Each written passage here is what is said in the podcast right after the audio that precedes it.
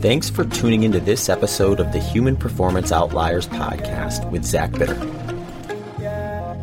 All right, everyone, welcome back to another episode of the Human Performance Outliers podcast. I'm your host, Zach Bitter, and today I have a guest interview for you. Today's guest is Debbie Potts. Debbie joined the show to discuss some topics around low carbohydrate endurance training and fueling. Debbie has been a podcast host for over 10 years and currently is the host of the Low Carb Athlete podcast show and YouTube channel, where she interviews experts and shares her experiments. She has been a top age group triathlete and runner, as well as a 15 Ironman finisher, five time Ironman Hawaii World Championship qualifier, and multiple time Boston Marathon qualifier. Debbie joined me for a conversation on some topics on low carbohydrate performance there is a lot of polarizing information out there about these topics. So we thought it would be fun to just weigh in on them in a sense that I think maybe helps take the spotlight off some of the polariz- polarizing aspects of them and more on where there's some possible application and what you should maybe look out for with them too, because there is oftentimes trade offs with everything. And at the end of the day, it comes down to determining for you individually where the net benefit is going to be when you start organizing your nutrition and focusing on things like performance. So, the topics we hit on today included fasted and fed exercise, are carbs evil, strategic carbohydrate usage, nutritional ketosis and fat oxidation rates, carnivore diet and performance optimization, and female and male variances within a low carb approach. So, those are the topics we dove into. Let me know what you think. If there's other topics around this kind of, I guess, umbrella of low carbohydrate endurance that you want me to touch on in the future, bring a guest on, feel free to reach out.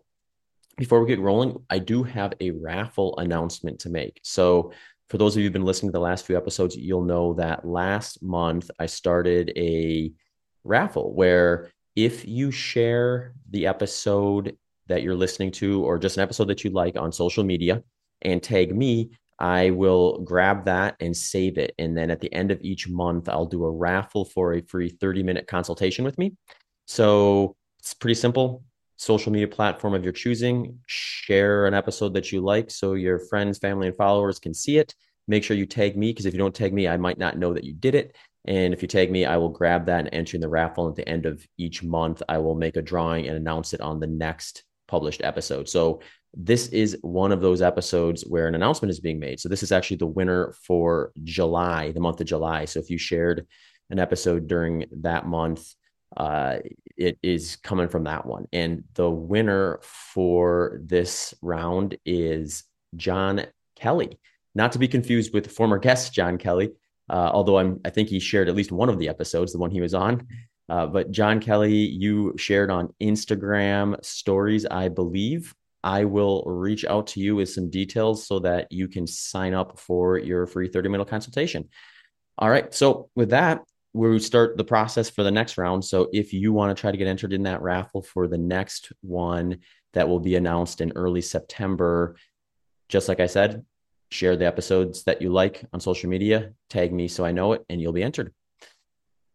Also, just a quick note about some prior episodes. I've been putting together kind of a bit of a catalog of some specific topics around endurance training. It actually started with just generally speaking, I was thinking about how many new people are entering the sport of running and endurance sport specifically over the last few years based on just what I've seen coming through on my coaching requests and things like that. So I thought there's probably some value for people who are new or people who've been doing it for a while but just haven't really done it for some for structure but are now starting to turn to that to go over some simplification of the process in order to just give you some ideas of like maybe some good starting points or things to focus on before you get overly creative and complicated with your training and sort of lose the value you're looking for in the massive sea of options that are out there when it comes to endurance training protocols. So that one started out with uh, endurance training simplified which is episode 344 and i also added a bunch of extra episodes to it as well as included one that was already out which was episode 337 the long run considering the variables but i did one on short intervals long intervals proper aid station navigation easy run all with that kind of simplified nature to it, meaning that I'm trying to get it into a easy to understand. You could go out after listening to that episode and execute a workout in that category or practice something in that category and feel like you know what you're doing versus like you're just throwing things up against the wall, so to speak. Um, I do think I'm going to add one more to it, or I guess I could say I'm going to release an episode. It's actually already recorded that could also fit within this topic category. And that one is going to be on mental training. In fact, it'll be the next episode that goes out. I've actually been meaning to do that one for a while because on one of the previous Q&A episodes I did, it was a question kind of tied to that, but since it was a multi-question Q&A episode, I sort of did like a little bit of a shorter response to it. So I thought it would probably benefit from a full episode after a few listeners reached out and said, Hey, we'd love to hear you dive deeper into that. So I went into mental training on that one, and it is uh, pretty inclusive in the sense that I highlighted a lot of ways to work on the mental aspect of racing by using your training for building that mental confidence versus just the physical component, as well as how you can structure your race mental approach ahead of time using things from both workouts and just your day-to-day life. So that one's actually up on the the show Patreon page at the moment. It'll be getting released to the public shortly here on all the platforms. But if you do want to check it out early and you want to support the show, you can do that through the show's Patreon page. You can get access to that through the links in the show notes or by just heading to zachbitter.com forward slash HPO, which is where all things Human Performance Outliers podcast is located, including the catalog of previous episodes, links to the Patreon page, details for each one of the episodes, and some other support options if you're looking to do that outside of just Patreon itself. Um, cool. Before we get rolling with the episode with Debbie, just a quick shout out to the episode sponsors. LMNT Electrolytes or Element is my electrolyte of choice and one of the primary supporters of HPO this year. You can let them know that you heard about them from here by going to drinklmnt.com forward slash HPO. By using that URL, you will get automatically invited for a free sample pack with your first purchase. That sample pack includes citrus, watermelon, orange, grapefruit, raspberry, chocolate, mango, chili, raw, unflavored. I like the sample packs because if you're curious about the product as a whole and ultimately want to sample all of it before you decide what flavors you really want to focus on, or if you find that you like some way better than the others and want to just get those, you've got that option. So, elements products come with 1,000 milligrams of sodium, 200 milligrams of potassium, 60 milligrams of magnesium. If you want to find out more about how to go about using that dosage of electrolytes, you should check out my episode with Andy Blow, which was episode 358, where we dove into hydration electrolyte usage and how you can pinpoint yours. I know mine, I'm 614 milligrams per liter of uh, sweat loss. So I've got my element set up where I'll use one of those packets for about two liters of water. Also supporting the show this year is Delta G ketones. So ketone esters specifically have been getting a lot more attention lately as more research has come out. The reason why I chose to support uh, Delta G on this podcast is because it's the one I use. The reason it's the one I use is because they are the one that received the DARPA grant in effort to design a formula for the special forces and they've actually produced 50 plus published studies and are part of 20 plus ongoing studies. So there is a lot of different formulations of ketones out there, and they are not all created equal. So if you are hoping to get some of the recovery and potential performance benefits from exogenous ketones, Delta G is the one that has the formula that actually follows the research or was used in the research in many cases. So I wanted to make sure that I was getting what I wanted out of them or what the research suggested when I started using them earlier this year. So Delta G was the one. They have uh, a pretty simple process for someone like myself. I'll, I'll tell you my protocol real quick here. It's just all I'll do is I'll take a bottle of Delta G Performance before a bigger workout or key training session to prepare myself for what to expect on race day. And then on race day, I will do the same thing right before. In both cases, it's about 20 minutes before, whether it's the workout or the race. The difference between the race and a workout is on the workouts, it's one and done. During the race, I'll take another bottle every three hours if it's something longer, like an ultra marathon. If you're curious about how this would maybe work within your lifestyle or training, they actually have a really cool program at Delta G where you can sign up for a consultation and they will talk to you about the research, their product specifically, and where it would maybe fit within your particular training. So if you want to check that out, you can head to deltagketones.com and sign up for that consult and check out the research they have on their webpage. Links to that will be in the show notes as well as on the show sponsor page, which is just zachbitter.com forward slash HPO sponsors. Debbie, thanks for joining me for a conversation today. Yeah, Zach, I'm so excited because I listen to your show all the time and as a fellow endurance athlete, but more of a ex triathlete, Ironman athlete. I think there's so many big topics we can collaborate on diving into that I hear you talking about, and I'm talking about my show, and then learning more about the female athlete versus you're a male athlete. No doubt. How we can go through all this. Yeah, you know, I think this will be a fun one. We probably get some similar questions, and then there's always that added um, piece to the puzzle, like you just mentioned, where if I had to guess, I would imagine that a lot of people who reach out to you maybe skews a little more female than male. Maybe I'm wrong about that. For me, I know it's definitely skewed more male than female. So when I do get females coming in asking questions around like what I'm doing nutritionally, there is that added component that I'm like, well, um, I have less data that I've collected on this. We can look at the research as best we can and try to determine something from there. But I think it is also fun to have that perspective of someone like yourself who's been doing this for a while. How, how long have you been more or less Gosh. playing around with low carb? Since 2005. Oh, wow. Okay. so, yeah. Just mm-hmm. as long as you probably, I started oh, more, doing Ironmans yeah. in 2001, and then I started getting into metabolic efficiency testing, mm-hmm. treadmill testing, and arresting testing uh, through New Leaf back then. And then Bob Seebohar, I did a USA Triathlon clinic with in 2008, nine. I guess eight. And then I started putting it together because I had uh, always had these questions as an Ironman athlete and do marathons and 50K trail runs that, all right, how am I supposed to fuel? I'm supposed to burn this fat that's on my body. I'm not losing any weight and I'm trying to do what they tell me to do, having 300 calories an hour on a bike and an Ironman, but I'm throwing up the whole time. so something's not working. So I got into it back then, trying to get answers. Yeah.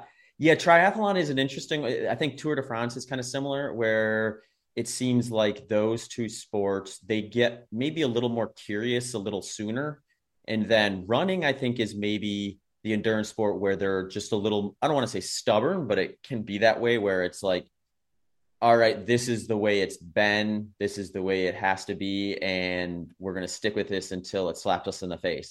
yeah, until you're broken. So yeah, so it is kind of funny to see the variances in those communities in terms of like what willingness they're able they're, they're willing to do to, to kind of deviate from the norm or the the position at the moment and and and experiment a little bit. And uh, I always find that like an interesting piece to the puzzle is looking at endurance sports both through the lens of well first of all what are we talking about when we're talking about endurance? Because like as you just sort of suggested like pretty wide range of things especially when you get into ultra marathons where mm-hmm. someone will kind of loosely mention endurance and how you should fuel for it and my mind immediately goes to well what are we talking about? Are we talking about the 5k at an olympic level or are we talking about someone trying to finish their 100 mile and manage their rest of their life too? It's like there's so many moving parts and so many different intensities and target intensities within that sport itself, it almost becomes a like we got to get in some nuance at least before we even begin this conversation.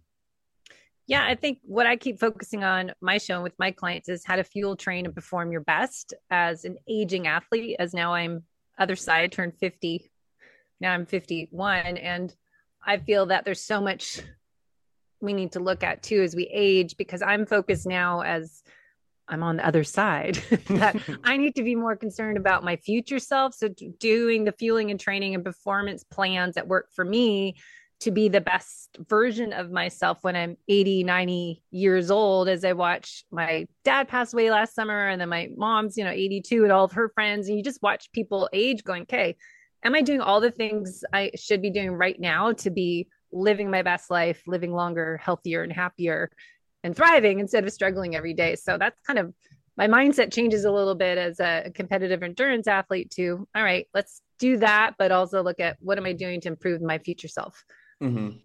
Yeah, that's an interesting point, and maybe a topic that we could have included, or I guess it maybe fits in with one of them to some degree, is like you'd have a great perspective on this in the sense that what have you done differently now that maybe you would have done or what what are you doing now that you would have done differently back in like say 2005 when your younger self was first getting into this? Like did you see any like kind of shifts over that that you thought would be necessary regardless of whether you were par- focusing purely on performance or just longevity and things like health and longevity? Yeah i think well learning more now about long distance stuff i'm listening dr stacy sims i just finishing her menopause 2.0 program and it's really interesting research on the female athlete as we age and have our hormones change and how we need to not do what we always talk about zone two and training zone two and then doing appropriate HIIT training. But just the changes to do in my training program now for my clients is how we train now to improve our aging is going to be a little different than just what we used to do is ton of well, zone two maffetone, we used to call it. Now it's zone two.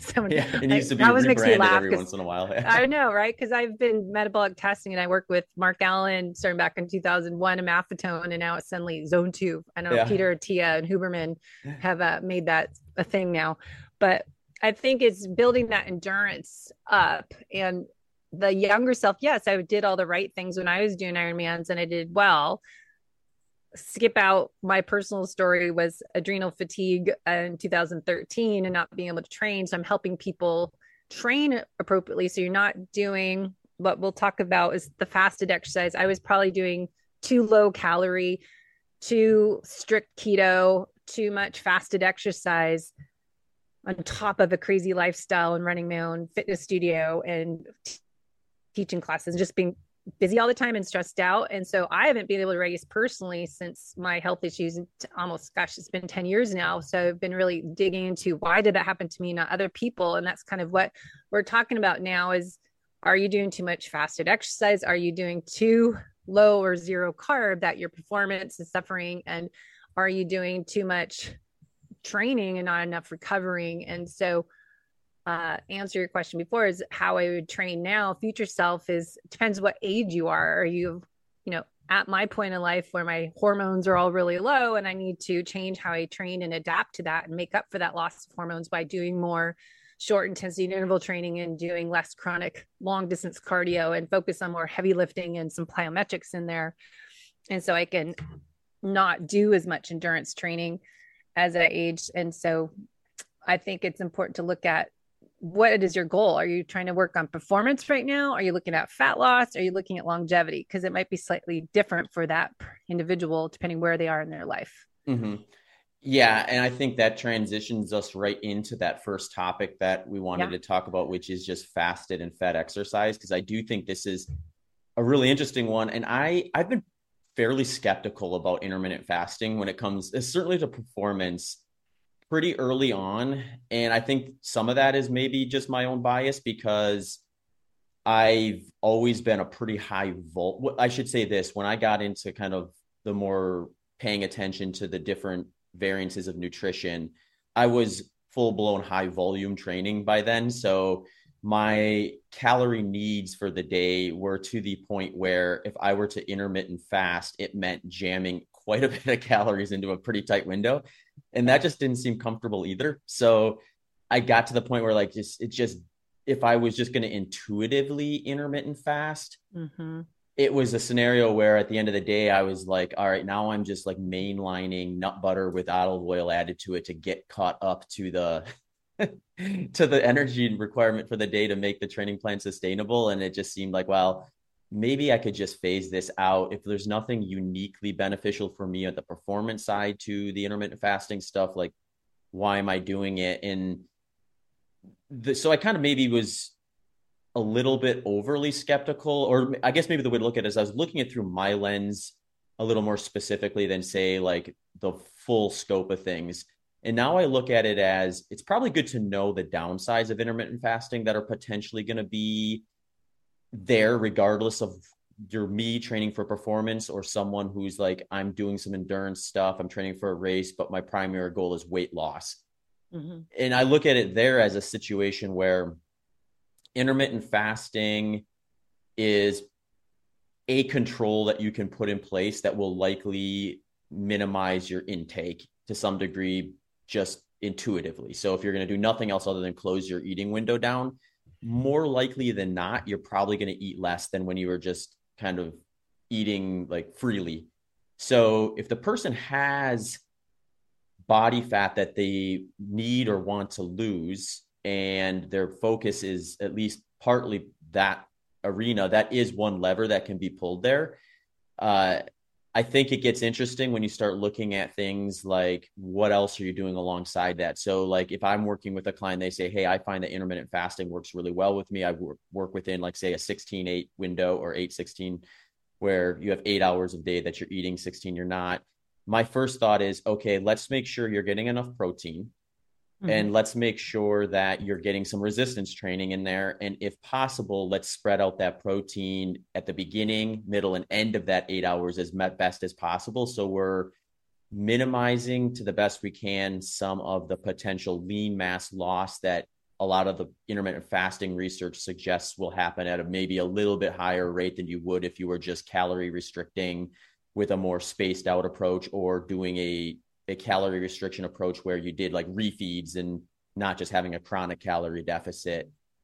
And I think once they kind of understand just like where the pros and cons are there, they start to recognize like, okay, is this something where intermittent fasting is just for me at the personal level, something that I prefer to do and helps me. And if I don't do that, I end up falling off of my target then let's just be as good as we can within that feeding window to make sure we're not le- losing lean mass and performances and also taking a hit as best we can versus someone who says, Oh, I just thought intermittent fasting was the only way to do this, but I'm really open to others. And then we find out like we could do it a different way that works just as easy for them. They just weren't exposed to it yet. So for me, a lot of this is always just kind of like, let's see where their knowledge base is. And then if there's some expansion that would be useful, let's expand it so they're working with all the tools. And then from there, figuring out which tools are going to be most valuable for them at the personal level versus what we maybe see at the individual level. Yeah, I think it, especially with your audience, is doing the ultra endurance. So you and you're teaching people to be fat adapted. You're burning fat as your main fuel tank, carbs your backup fuel tank when you're sprinting and at race pace. So, do we need to eat to kick into fat burning? And and I think that got to be the question: is is why are you fasting? I don't like eating a meal, especially if you're going to go work out at 5 30 in the morning, 6 a.m. Mm-hmm. I don't want to eat something, but I was, ex- when did fasting, I think five years ago, 10 years, well, we got into intermittent fasting, got to be a book, Jason Fung, all these different people are read, getting these books out, and then Dr. Mindy Pelz, and everyone's talking about fasting and Ben Azadi and all these people in the keto low carb space. And I think it a lot of our athletes is why I wanted to bring this up are going, okay, I'm going to try that too. But they're talking fasting for healing your body for people that have metabolic issues. It's going to the, our other question on their list is being zero carb to no carb, 50 grams or under carbs. That is this all appropriate for the endurance athlete? So when we go into the fasting part, is more why are you doing the fasting? Is it to help you burn more fat? Is it to help cell autophagy and healing and repairing your body? So it's, I think, looking at why, but I think we got all caught up as athletes into, okay, I'm going to do 16, 8. And I did this too. I was super strict. Even if I was working out in the evening, oh, I can't eat after four o'clock, but I just lifted weights, but I'm going to bed at eight o'clock and I'm going to work out first thing in the morning. Well, then are we becoming the LEA, low energy availability? I'm not eating uh, enough to be peak performance the next day.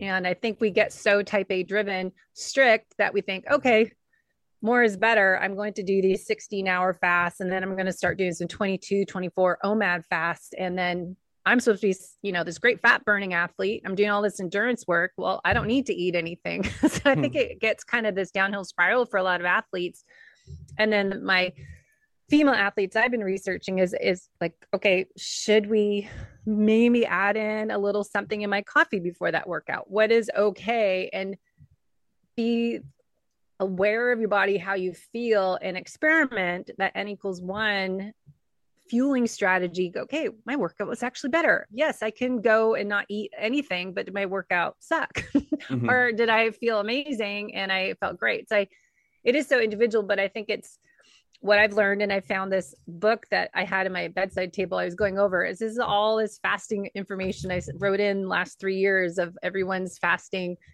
information, and for athletes, it came, came back to that 12 to 15 hours. Is 12 hours should be normal dinner to breakfast, breaking your fast in the morning. And then when should you add in some calories before workout, even if it's adding a little butter and cream into my coffee, that it's okay. But uh, last thing I'll say, I think we get so strict that I'm like, oh, I got to follow these rules and not listen to my own body, what it's asking for that I could use to benefit my performance because I'm I need to stick with this fasting window mm-hmm. and I only can have water, I only can have black coffee and I can't break that even yeah. if my workout sucks.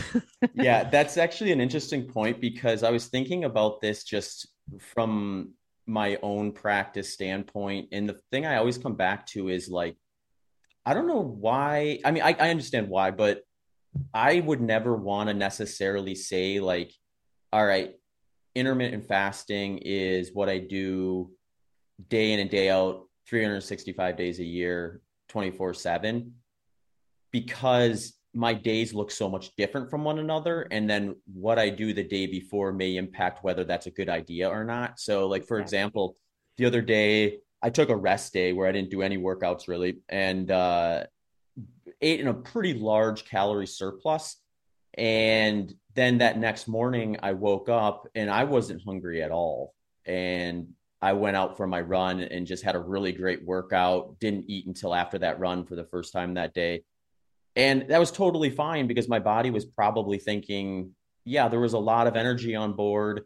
Liver and glycogen were probably fine I'm going to get through any single training session without too many issues. Now, had that been a different scenario where mm-hmm. I had done a fairly big caloric expenditure the day prior and maybe missed my energy intake by a little bit, and then I rolled into that workout the next morning in a state where my body was like looking for some calories, then I would have eaten something then. So those would have been two examples of where potentially an intermittent fast or a longer window without eating in one scenario would have been totally fine from the grand scheme of things from energy balance like over the course of those 2 3 days I I was hitting all the stuff I needed to hit but maybe it was just positioned a little differently from one to the next and I think people sometimes think of it as like an absolute versus a tool that can be used yes when it's when, when it can and again I think when you look at it as a tool then it gives you kind of the freedom to be a little more flexible so then like you know when I have an easy recovery day and I'm not having a very big metabolic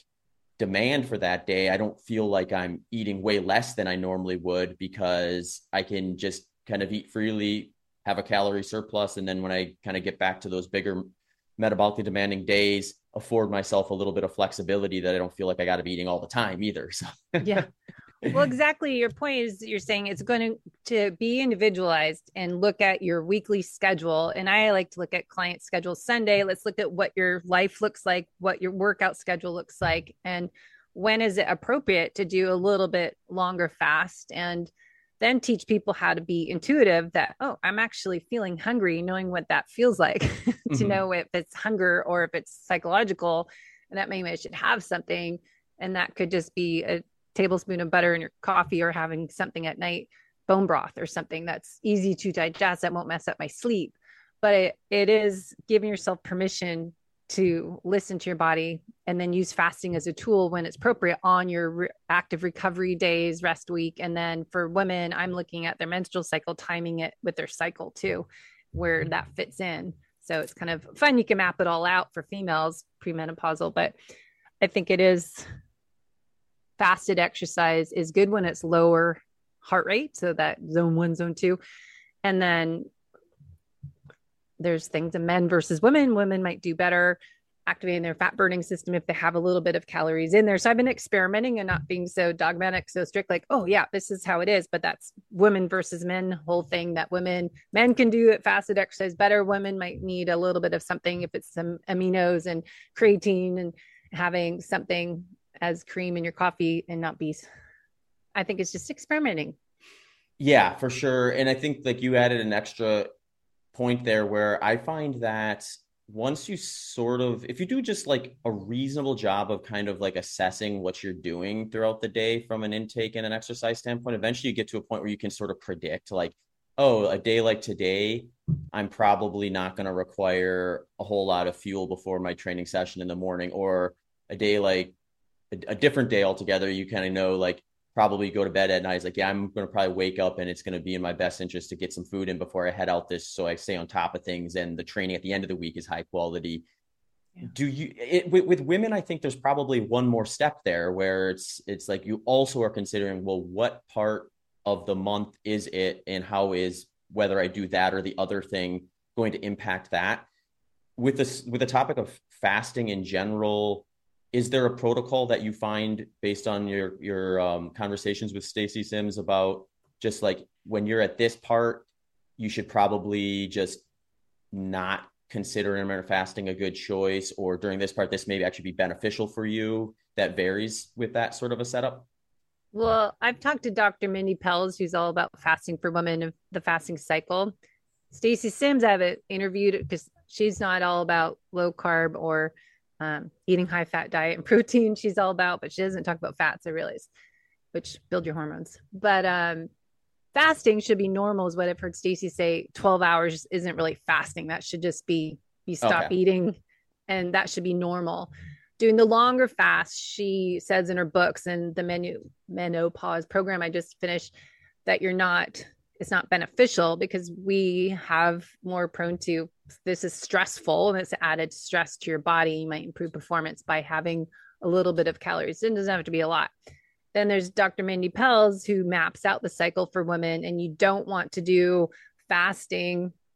And then the Endure IQ program, I think you did. Did you do their coaching program? The Endure IQ has a woman athlete part that you don't, you only should fast, do fasted exercise middle of your cycle. It's not the whole time. So I think mm-hmm. you, you can really map out what Dr. Dan Plews' program teaches us in their courses. And then Mindy Pelz is talking for the metabolically unhealthy person, not the athlete. So I, I'm trying to take all this data yeah. and all this research. Go, okay, well, what about for the aging athlete and the aging female athlete that does endurance work? What's appropriate? So it'd be not fasting your late luteal phase, like day 20 on, not fasting around ovulation, but like before after and then matching that to your recovery days and then still getting your protein because that's the whole thing going back to the fasting in general that I've changed my mindset that if I'm doing OMAD and I used to do that and work out like all day and be moving around that I wasn't getting enough calories in. But then I focus on what Dr. Gabrielle Lyon talks about and all of our carnivore friends is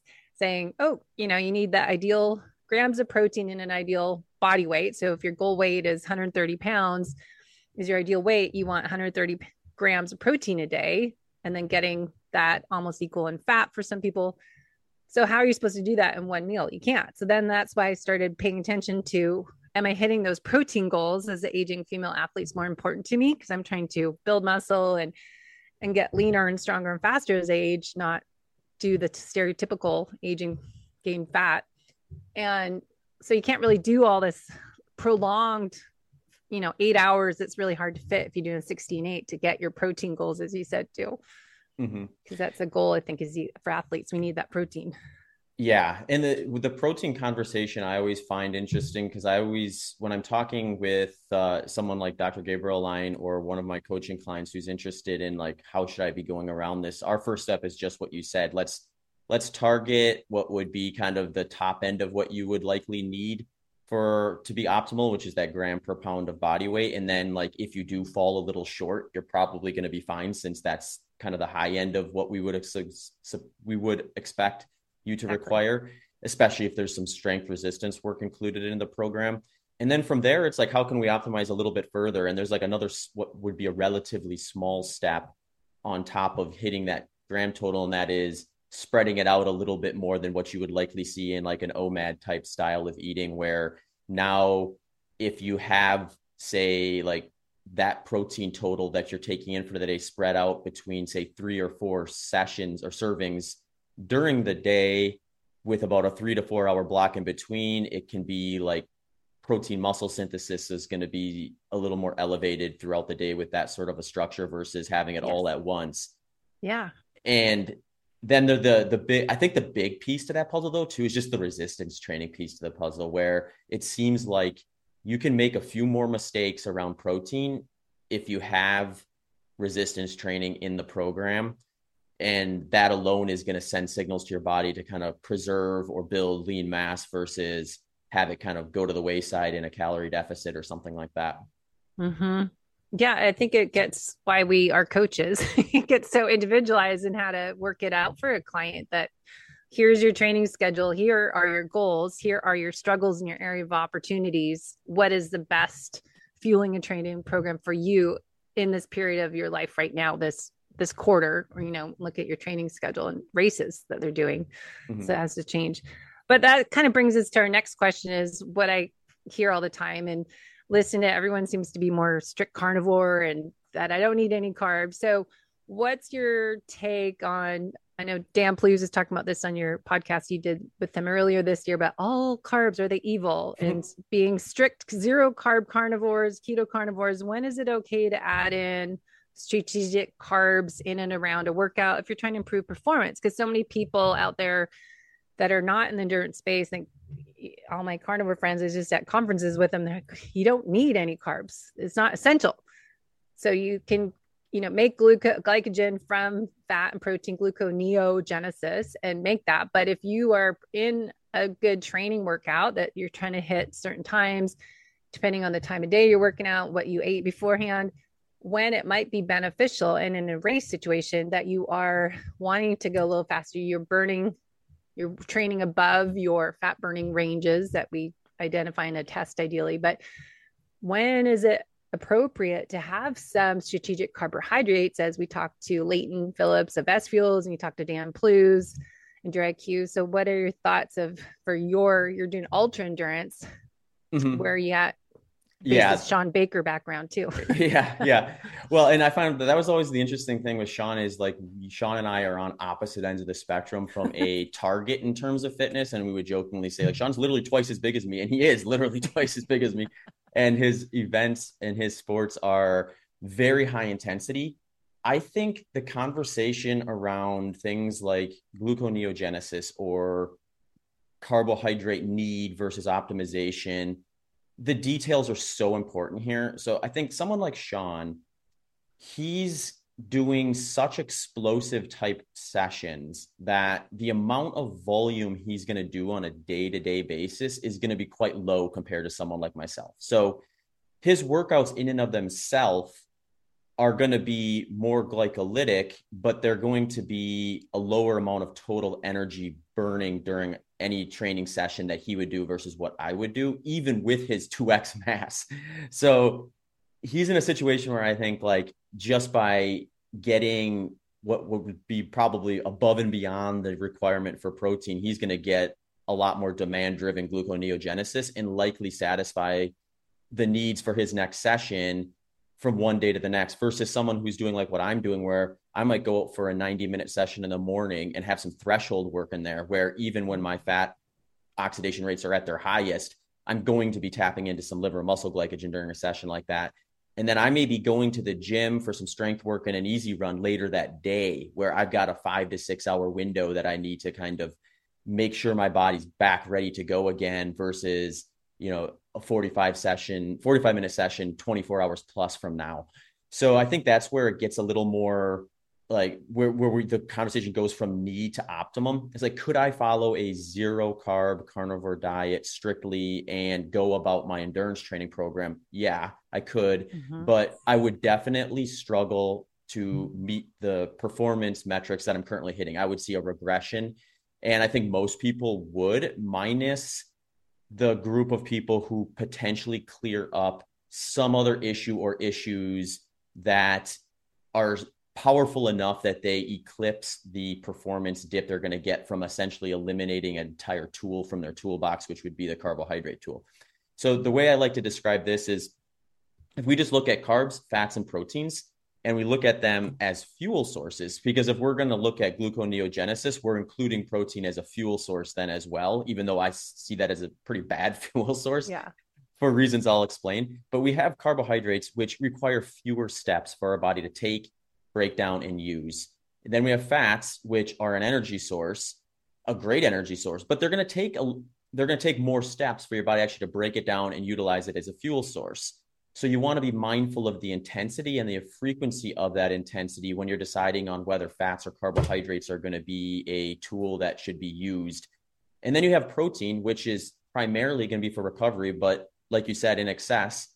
And for someone like Shawn, some of that's going to get broken down, converted, and used to in stored glycogen through gluconeogenesis. So that one's going to take even more steps, though. And the body has to work hard to break down protein. When you just look at simply the amount of energy it requires your body to break down carbohydrates, fats, and proteins, we're looking at a pretty similar amount of just like a few percentage points of that food from carbs and fats to be broken down and used. So your body can pretty efficiently use that as a fuel source versus protein. Sometimes we're getting ranges up into the 20% where you're eating protein and it's going to require about 20% of that that protein number calorie or energy intake for your body to actually break that down and use it for what it is because of it it's just more difficult so when people say mm-hmm. to me like oh yeah why don't you rely on gluconeogenesis during one of your races i'm like why would i want to have it why would i want to make that many steps occur and then like for what reason should I believe that it would be even remotely quick enough? Yeah, fast do, enough. Yeah, because you you know I'm talking about like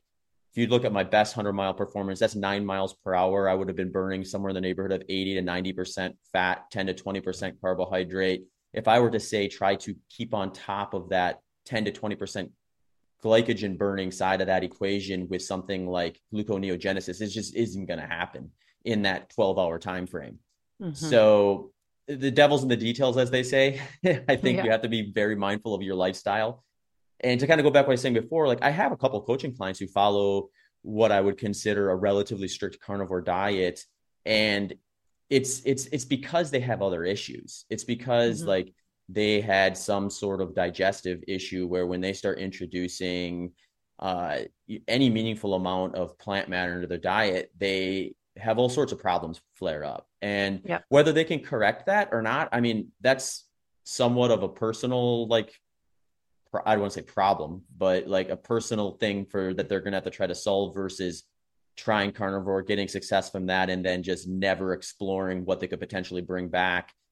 Uh, like, I mean, I had one one client who was in a pretty rough shape, and he found um, he was following a, uh, a keto or paleolithic or what was it called? The carnivore carnivore paleolithic way of eating, or ketogenic paleolithic, which is essentially just a carnivore diet, yeah. uh, a little more structure and strict versus like what you maybe see on the interwebs with carnivore, which I think is I don't even think they agree as to what a carnivore diet is half the time. So, but he was like night and day different because he had such terrible digestive issues. Mm-hmm and he even had a like a fecal transplant i believe and was like didn't get relief from that so it's like it wasn't like he wasn't attempting to try alternatives so for someone like that i think it's like yeah if you are just going to have all sorts of digestive issues left and right and a carnivore diet is the thing you found to relieve that you probably will see a performance boost from that sort of a lifestyle versus say someone like myself where if i do a zero carb carnivore diet I'm going to see a performance dip. And then when I add some carbohydrate back, I'm going to see that performance normalize. For me, I'm not getting the negative repercussions that that person's having by reintroducing the carbohydrate. So at that point, I'm thinking to myself, that's a tool I want to keep in the toolbox versus one I want to necessarily eliminate. So that's generally how I look at it. I try to think of all these things as tools, and then it just becomes yes. like, what is the right fuel that you're going to need to use at the right time in your workout, your training to kind of maximize that. So low intensity stuff.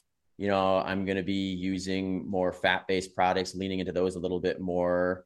Uh, I'm going to be using like if I want to add a, a fat based product to that training session, if it's longer and I'm worried about kind of like we were talking before, inheriting too big of a calorie deficit, I might use a product like S Fuels Train, which is going to keep the carbohydrates out of it, but give me an energy source along with it versus say I do a threshold session, a short interval session, or I'm doing a long run and preparing for my race day fueling Then I might use something like an S Fuels Race Plus, where I'm going to get in some carbohydrates that is going to be something that I'll want to use on race day, or that will maybe be useful for the glycolytic activity that I'll be having during some of those shorter training, shorter intense, higher intensity, shorter interval type training sessions.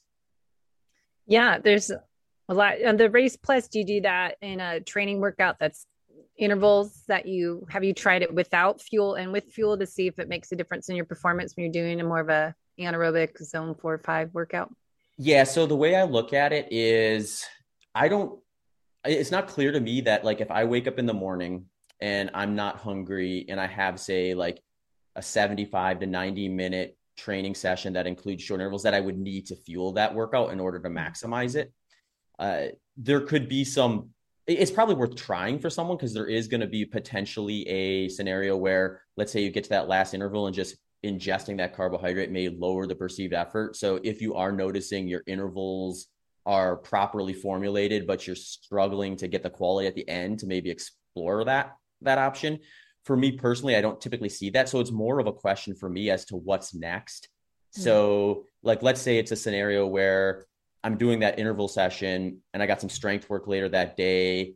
And the way I have my foods planned out for that day, I'm just not going to be having a lot of carbohydrate in them. I'm going to probably take in some Race Plus during that session just so I do have some of that carbohydrate taken care of for that later day training session versus a day where it's like, I'm just going to go do this workout. Maybe it's a hotter day and I just don't want to introduce a lot of calories during it because it's just one more component to worry about when you're when you're training in the heat.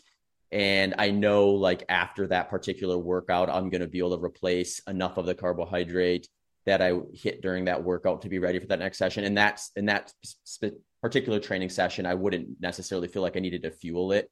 Where where I typically get a little more firm about like, okay, this training session is just do the fueling strategy is when I get to the end of a training plan and I'm building out my long run specific to race day because I'm just using that as a dress rehearsal to make sure I'm doing everything right from pacing, gear check, fueling yeah. strategy for race day, and just checking off, making sure everything is working the way I want it to so I don't have any surprises on race day. Yeah, no, I think that's good. I, I did learn that years ago. I did coaching with Ben Greenfield for uh, Ben, and we learned from Ben's research. Some of his seminars he's done is when to add in carbs would be mm-hmm when you are doing another workout within eight hours and then yeah.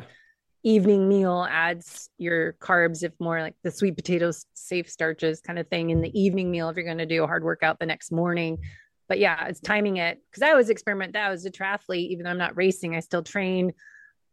Example yesterday a bike and then i ran half hours some intervals in both and then i did a swim workout at noon that I'm always like, yeah, I don't really need to eat. I'm not hungry, but if I want to improve that performance, I don't feel lethargic swimming. that mm-hmm. you have to kind of experiment and go back to what your goal is and the timing of that carb if it's necessary. Mm-hmm. That's that they're not all evil. yeah, yeah, right, right. The hey, folks, just a quick reminder that this episode sponsors include LMNT electrolytes and Delta G ketone esters. LMNT electrolytes can be found at drinklmnt.com forward slash HPO and are offering a free sample pack with your first purchase. And Delta G ketones can be found at deltagketones.com. Also, give them a follow at deltag.ketones on Instagram. That's actually a, an interesting, maybe kind of side topic that fits probably within one of the categories. When, when you're working with athletes that are following a little bit of a lower carb diet, is there a trend that you notice where that tends to be better than others for just the timing of the carbohydrate they are eating because there's like I, this topic gets kind of black and white a lot of times where you get into this like back and forth of no carb or all carb. So then it's just kind of the answer is clear. You either don't eat them or you eat all of them. But then there's like i think the majority of low carbers in at least in the endurance world who aren't strict ketogenic. They're just low carb or their fat macro is their largest macro. So they do have some carbohydrates to play around with do you see any like kind of clear leader in the clubhouse so to speak in terms of when they typically would like to have those? I think it's if you are doing a harder workout is experimenting for that client. But for myself it's been trying to hit post workout eat in something protein fat. And i keep i it's hard because i keep hearing stacy sims speak and then other people carnivore that like they're so opposite. So I think that's mm-hmm. where you have to go, okay, let me try this. So right now, my phase I'm in right now is working on adding some fat and then eat some pro I'm not because I'm never really hungry. So that's a hard thing when you're, you know, more fat adapted, you're not hungry. And adding, say, I had when I eat this morning, I had two hard boiled eggs with salts on them, and I had um piece of cheese. And then if I'm swimming later, what I've been experimenting with, maybe I'll have an hour before swimming a half a, a bar, S Fuels bar. I like that has some carbs in it, but I have to time it because when I'm swimming, I can't eat beforehand or else I'm regurgitating yeah. what I'm eating. So even if I run, I can't really eat before I work out. So especially swimming, I had too much bacon the other day and my swim workout was kind of like oh this doesn't feel good. So i think it's timing no matter what you eat that you have proper time to digest it. But then if you need quick and easy carbs if you didn't eat enough i've been trying s fuels or layered superfood bar has uh, 10 grams if it's plant-based. It doesn't have dairy in it but it has some mushroom adaptogens in it so i've been trying that like half of it and see how that feels. But it is i think we go back to being that strict type A driven, follow the rules, but not listen to your own body. That instead of being intuitive, we listen to like, oh, I shouldn't eat anything. I, I don't want to break my fast. I'm going to go work out. I need, I'll burn more fat if I don't eat. But then your workout is a struggle. So it is, again, try it, see if you feel better, but not being afraid because we hear all these people, oh, no, carbs are all evil. Don't eat anything. You don't need it. Just have a piece of meat and some butter on it. but if I'm doing a swim session at Masters that's going to be more anaerobic, yesterday I was struggling. so mm-hmm. it's like, well, maybe I need to get, give myself permission to have a little bit of something, but not crappy foods. You know, we're not saying have a donut, have a bagel, have some, you know, processed foods, but having it's okay to have maybe, I don't know, I go to a bar when it's quick and easy, but evening meal like sweet potatoes or something. I have eliminated a lot of the vegetables, going back to the carnivore people and plant toxins and all of that part of it is healing your gut and digestive issues with you know the carnivore cure type of information judy cho is shown in her recent summit. But yeah i think everyone's so different. It's hard to say. It depends is the answer. But to answer your question is having a little bit of carbs before your anaerobic workout see if that helps your performance. Mm-hmm. Yeah, and I think like one thing to touch on with that too is I find it interesting with like the plant toxin conversation because this seems to me to be a lot of times like a threshold issue that maybe ranges a fair bit from one person to the next and it's it's just an interesting one because I find online a lot of the topic is just around kind of like carbohydrate where it's like an all or nothing conversation yeah. of I need to either never touch a plant again because they're literally out there to kill me versus like I just maybe need to be careful about blending two pounds of spinach into a smoothie.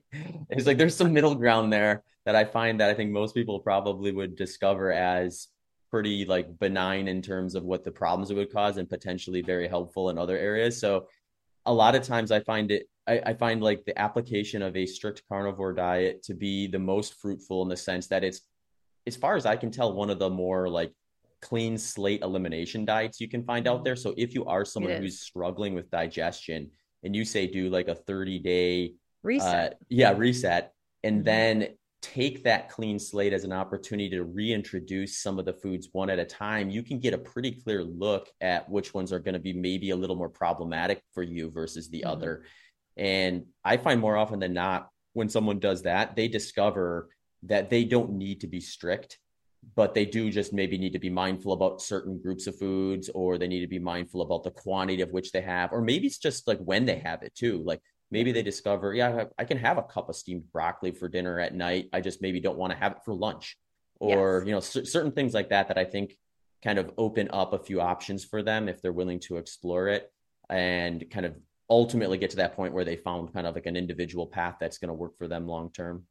Yeah, well, I do more health coaching now. I became a nutritional therapy practitioner over the years and a FDN practitioner, so I can order functional lab testing and then mm-hmm. more investigate what's going on with someone oh, with their external and internal stressors. So that's what I do more so than writing people's schedule. So I'm getting the athletes that are struggling, getting results by doing all the so-called right things, but they can't figure out why their performance is a struggle or they're not you know able to lose weight or work on why they're not recovering but it is a carnivore it's a strict food elimination diet because if you end up removing all those plant toxins yeah it's this heal heal and then reintroduce those foods but it's going back to that four day rotation diet or you know a hormetic stress is having a plant just mm-hmm. as a workout that's anaerobic or you know, a sauna or cold therapy is just another type of stressor, but you just do it once in a while. But if you did that every day, that becomes a chronic stressor. So we could look at it from that lens that, okay, it is a toxin, but what if I just have it once a week once I've helped heal my heal and seal my gut with proper elimination diet and protocol to heal?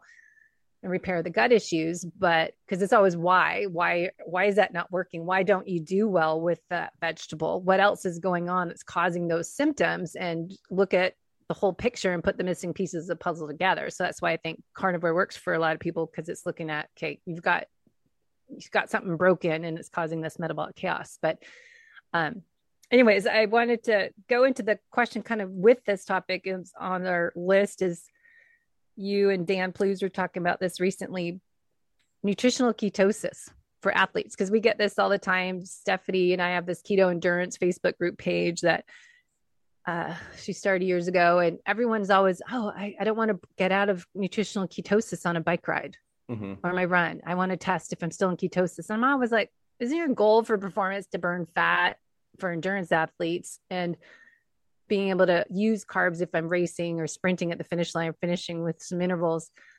But do we need to be in nutritional ketosis all the time? Is the big question. Mm-hmm.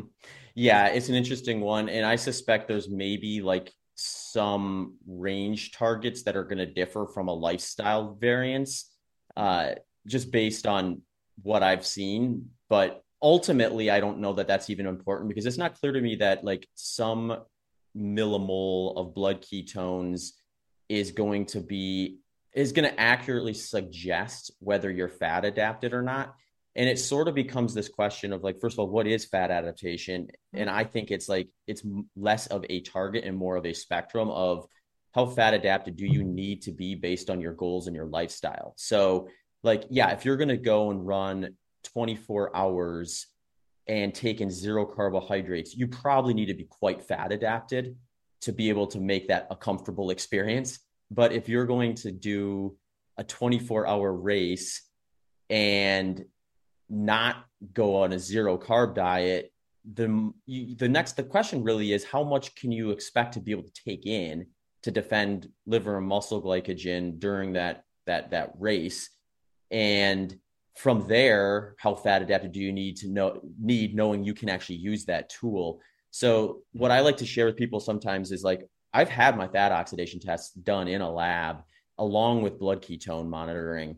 And i've had situations where it's like i test like relatively low level of ketones like 0.4 to 0.7 millimoles. And then i get on that metabolic cart and i'm above 1.4 grams i'm sorry 1.5 grams per minute from a fat oxid peak fat oxidation rate. And it's not clear to me that it would be any benefit for me to improve my fat oxidation rates beyond that because the the small amount of fueling I'm going to need to do to defend that in like say a, a or an ultra marathon like I described before is going to be low enough where I'm not too worried about having a digestive issue personally.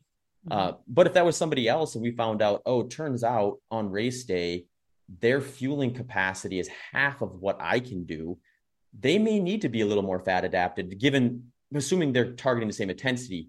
And that's where I think it gets really a little more interesting is when you look at these things as like, where do I need to be versus where is like this like this peak spot of like I'm as fat adapted as I can possibly get because there's trade-offs with that. Like as you upregulate your your fat oxidation rates, that's likely going to come at the expense of to some degree your your carbohydrate utilization so somebody who is like let's say really really high like up into maybe the two grams per uh, they're two two two grams of fat per minute in their their fat oxidation rates.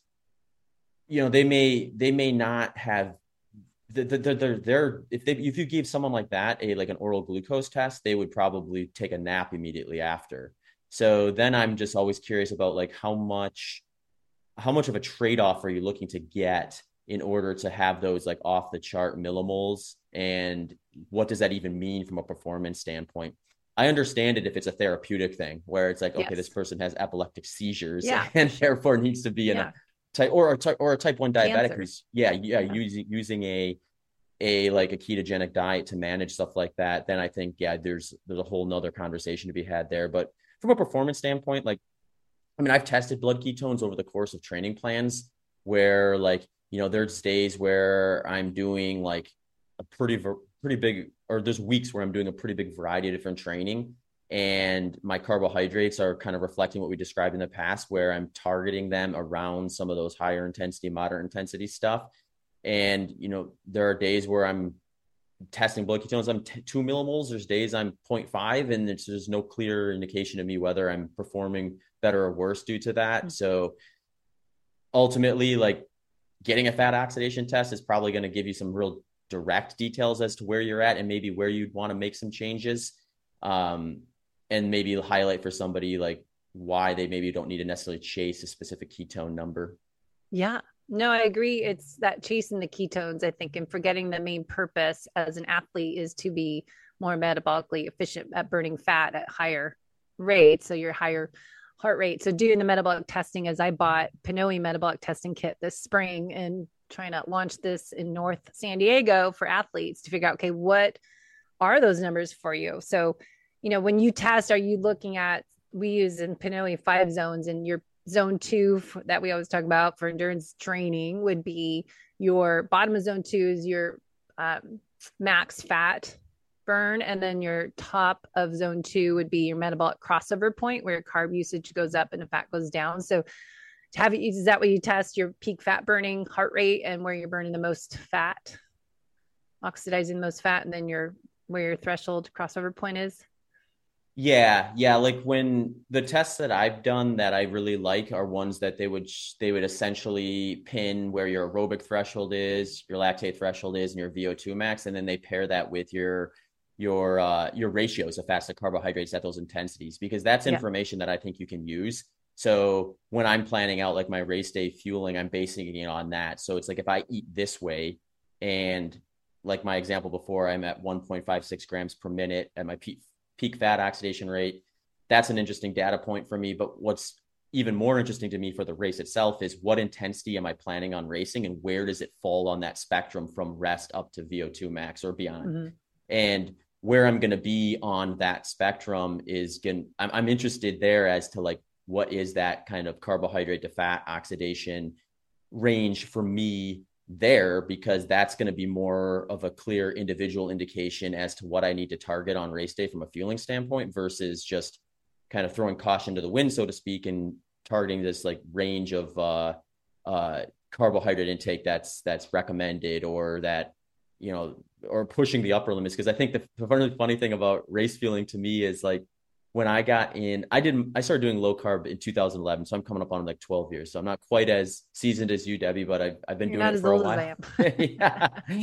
It's, it, it was like at that point, people were, I, th- I mean, they were pushing the limits of what we knew for race day fueling, but not from what I could tell beyond what we've seen in the research of like, you know, you kind of have that situation where a lot of these sports products are formulated to be a two to one ratio of like maltodextrin to fructose because you know that like the clearance for maltodextrin is going to be like 60 grams, fructose closer to 30 grams. So if you really want to start to really stress your digestion and try to get as much in as you can, that 90 gram number became kind of popular for a while.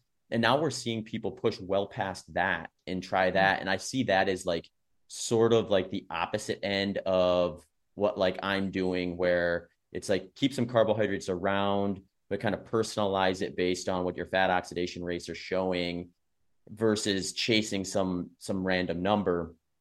And it's like that's equally unstudied as far as I can tell at this point. so it's interesting to see the dialogue around it and like what's working for people or not working for people. Well, I think that's why it's great to do metabolic efficiency tests if you can, if you're really, you know, wanting to do well in your races and figure out how a more of a specific personalized program when you're training. And then on race days, then you can kind of have, obviously it's guessing a little bit because it's not exact conditions in a, on a treadmill in a, a lab compared to outside in the trails, but just figure out kind of ballpark figure where you should start at and then it you know of course correct as needed but i think a lot of people are just guessing and we always say test and not guess yeah. where you are and you don't know what you don't know so if you're just kind of thinking because i think a lot of people train in that black hole training we say the gray zone that they're not in that fat burning heart rate range and they're doing too much kind of slightly more anaerobic and they're not creating that bigger base and then where they're doing interval training and Daniel Crumback and I are actually podcasting Monday. He did our um, metabolic expert certification course I did for Pnoe, but he, doing zone five or zone four, if you're doing one minutes to three minute sprints in zone four or zone five would be example 10 to 30 second sprints, but you have to come all the way down to zone one, stay there a certain time until you go up back up to say zone five and you're actually in zone five for 30 seconds most people don't do their interval training right. So I think mm-hmm. testing and figuring out what those numbers are for you, and also we can identify what how you're training now, where your limiters are, or I like to say areas of opportunity, so you can figure out a more personalized program. Here's where you want to be, and here's how we can get you there by based on these clues we just collected doing testing, and figure mm-hmm. out a plan based on that, looking at the whole picture. Do, do you do any like alternative like field testing with your clients if they are just not able or willing to go in and get like some of that data that's out there in terms of like a metabolic cart to just test to whether they're like because I mean the question is like if I'm like when I talk about fat adapted enough, the next question is always, well, what is that and how do I know? Yeah. And obviously like getting on a metabolic cart can be a little make that a little clearer picture as to whether you want to get more fat adapted or not based on your own needs. But if that's not available how do mm-hmm. we kind of get close enough in the field to at least get a starting point to work from is sometimes the question I'll get. Do you have anything that you like to do with your clients to kind of see like, oh, this person's fat oxidation is probably fine. We don't really need to necessarily pull the lever much harder versus this person's weakness is their their body's ability to use fat at, you know, even lower intensities. Therefore, we should start pulling some levers to improve their fat oxidation rates. So I'll sound really old, but this is where I go back to Phil Maffetone because he's taught me all this. And then Sally Edwards back in, gosh, this is really a long time ago, 1995, when I first started learning from her heart zone training. And we would do a heart rate test. So you just go, okay, 110. How do you feel? RPE scale one to 10, 120, 130, and do it that way was a test we used to do on a bike. Or you can do treadmill. So a perceived exertion and kind of guesstimate where that, you know, green zone comfortable talk test old school way mm-hmm. and the maffetone always taught us and i was on mark allen elite triathlon team for a long time and we did maffetone method which is now called max aerobic function heart rate is 180 minus your age plus or minus five if you've been sick or in shape you know you do a little calculation you look at maffetone method and and that or i guess max the MAF method mm-hmm. and figure out the numbers there and when i used to do new leaf testing 2005 until uh, Lifetime Fitness bought the company and took the equipment away in 2012. About I used to always compare the test that I was doing on the VO2 max test with the Maffetone formula, and a lot of times it was right where their max fat burning was was their MAF number. So if you can't get a real test, you can do the 180 minus your age, which is, you know, walking for some people. So they don't want to do that. But if you know you're 50 years old you do 180 minus 50 we want to stay at say 130 for majority of your training. And then you can do a monthly test to see if you're improving or not. So ideally like the old story would be matt mark allen would get you know so much faster. So every month you do that test your eight minute mile to 730 pace to seven minute at that same heart rate. So you get faster. And then when you don't get any improve anymore then you add in the speed work mm-hmm. so that's how we used to train back in the day before testing yeah yeah it's interesting because i think i mean i i enjoy targeting things in a similar way where I, I don't necessarily focus on it as maximum aerobic function. I just say it's aerobic threshold is what I'm looking at here because it's yeah, like that crossover same. point. Yeah, same thing basically. And I mean, I'll call that like a base run. And once my base run sort of plateaus for a while and it's not really an option to add more volume, then yeah, I'm dropping in some speed work to kind of pull that up. And then I'll, I'm just in a weird sport where base or aerobic threshold tends to be race intensity when you start doing 100 yeah, miles 100 stuff. miles yeah so then i'll usually go back to it after some speed work development and really focus on race specific stuff but i find it interesting uh, i think the i think the approach is sound do you struggle with clients sometimes in terms of having that age adjusted rate be accurate i think there are people out there who they actually do just need to to accept the fact they're gonna have to go kind of painfully slow for a while and let that sink in. But I do have clients who also like we sort of stress tested a little bit and they're just maybe like not quite accurate with that that age adjustment and then we can afford to let them get a little more liberal with their their heart rate on those those uh kind of up to aerobic threshold type runs mm-hmm.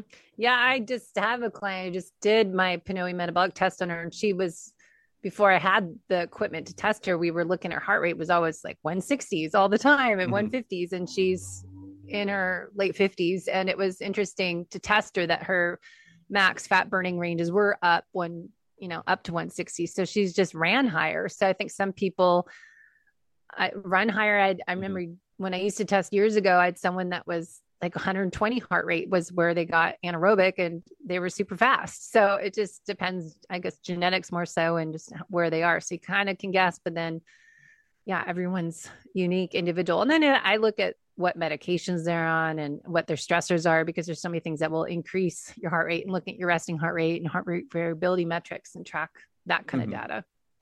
Yeah, it's interesting. I don't know if it's just like something unique to the the individuals who will come to me or if it's more on average but i'll always get a few that are like that where they'll have been doing a maximum aerobic function style of training and they're just really frustrated it's like this feels so easy i'm yeah. walking and i'm like well let's stress test this a little bit go out and dial up that pace that you've been targeting that you're saying is really easy and then just gradually increase it and just gauge whether you'd be able to carry a conversation. Yeah, or exactly. Maybe, I was just gonna say talk yeah, whole time. Or, or nasal breathe. Like if you get to a point where like you're breathing in your nose and out your mouth and you're going 10, 15 beats faster than that heart rate, we can be pretty safe in assuming that like you have a little more cushion.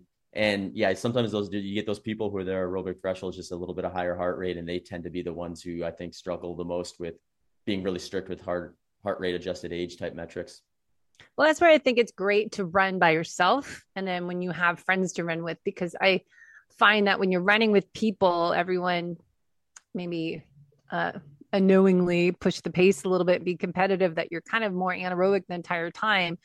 But if you're running with running partners, maybe they're a little bit slower than you. Maybe they're a good partner, so you can slow down and be able to talk the whole time. So if you could just chit chat the whole time mm-hmm. on the mm-hmm. run, you're not, you, you know, huffing and puffing. That you can have a comfortable conversation. That's probably a good estimate where a good training mm-hmm. pace would be.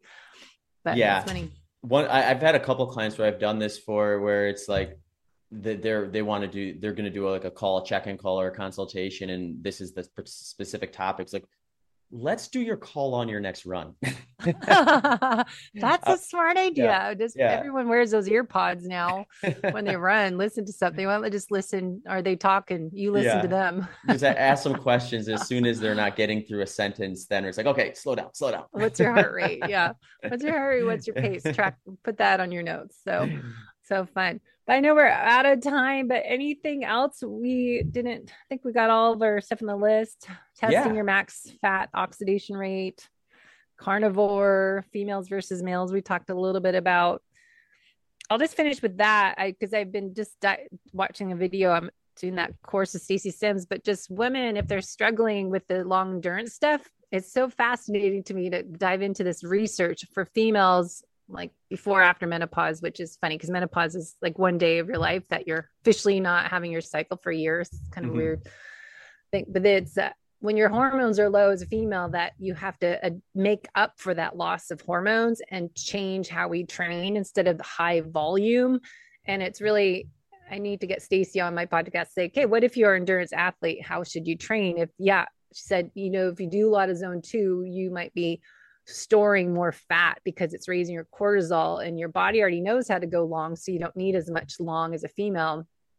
We're naturally able to do well in endurance but now in this second half of your life we may adjust how we train doing a little bit more shorter long distance stuff and add more sprints to the finish add more heavy weights that are three to six repetitions three to five sets and then doing some plyometrics and stuff. So it's, it's really i keep saying on my side of my world that don't blame the aging process that this is what happens as i get older. I'm going to get fat slow and and out of shape that it's going to be embrace aging process adjust how you fuel adjust how you train. Because of females we don't have those hormones as high as we used to but instead of not having those hormones this is how we can make up for that loss and prioritizing the protein and the the lifting so i think it's you know we got to look at if you're not getting the results that you want I say, what's the definition of insanity? Doing the yeah. same thing over and over again, expecting different results. Well, let's stop, pause, and reset your program and look at it from a different lens. So, awesome. Yeah. I think that I think we covered some fun topics, and I think that's a great spot to uh, to end on. But it's been great chatting, Debbie. I think it's something we should maybe do again in the future when we get another list of things to opine about. Yeah. Well, everyone can send in their questions. I know it's just, it's a hard area out there. That's why I wanted to collaborate because I think there's so much because I'm hearing everyone that, as I said, the carnivore world, that's more the power lifters and doing their strength training. But you're the ultra endurance, I'm endurance. And looking at it from the aging athlete too and the female athlete i think it's we have to take all that information then let's twist it a little bit for us in our community. Mm-hmm. right on. Well thanks a bunch debbie. All right. Thank you. Thanks for tuning into this episode of the human performance outliers podcast with zach bitter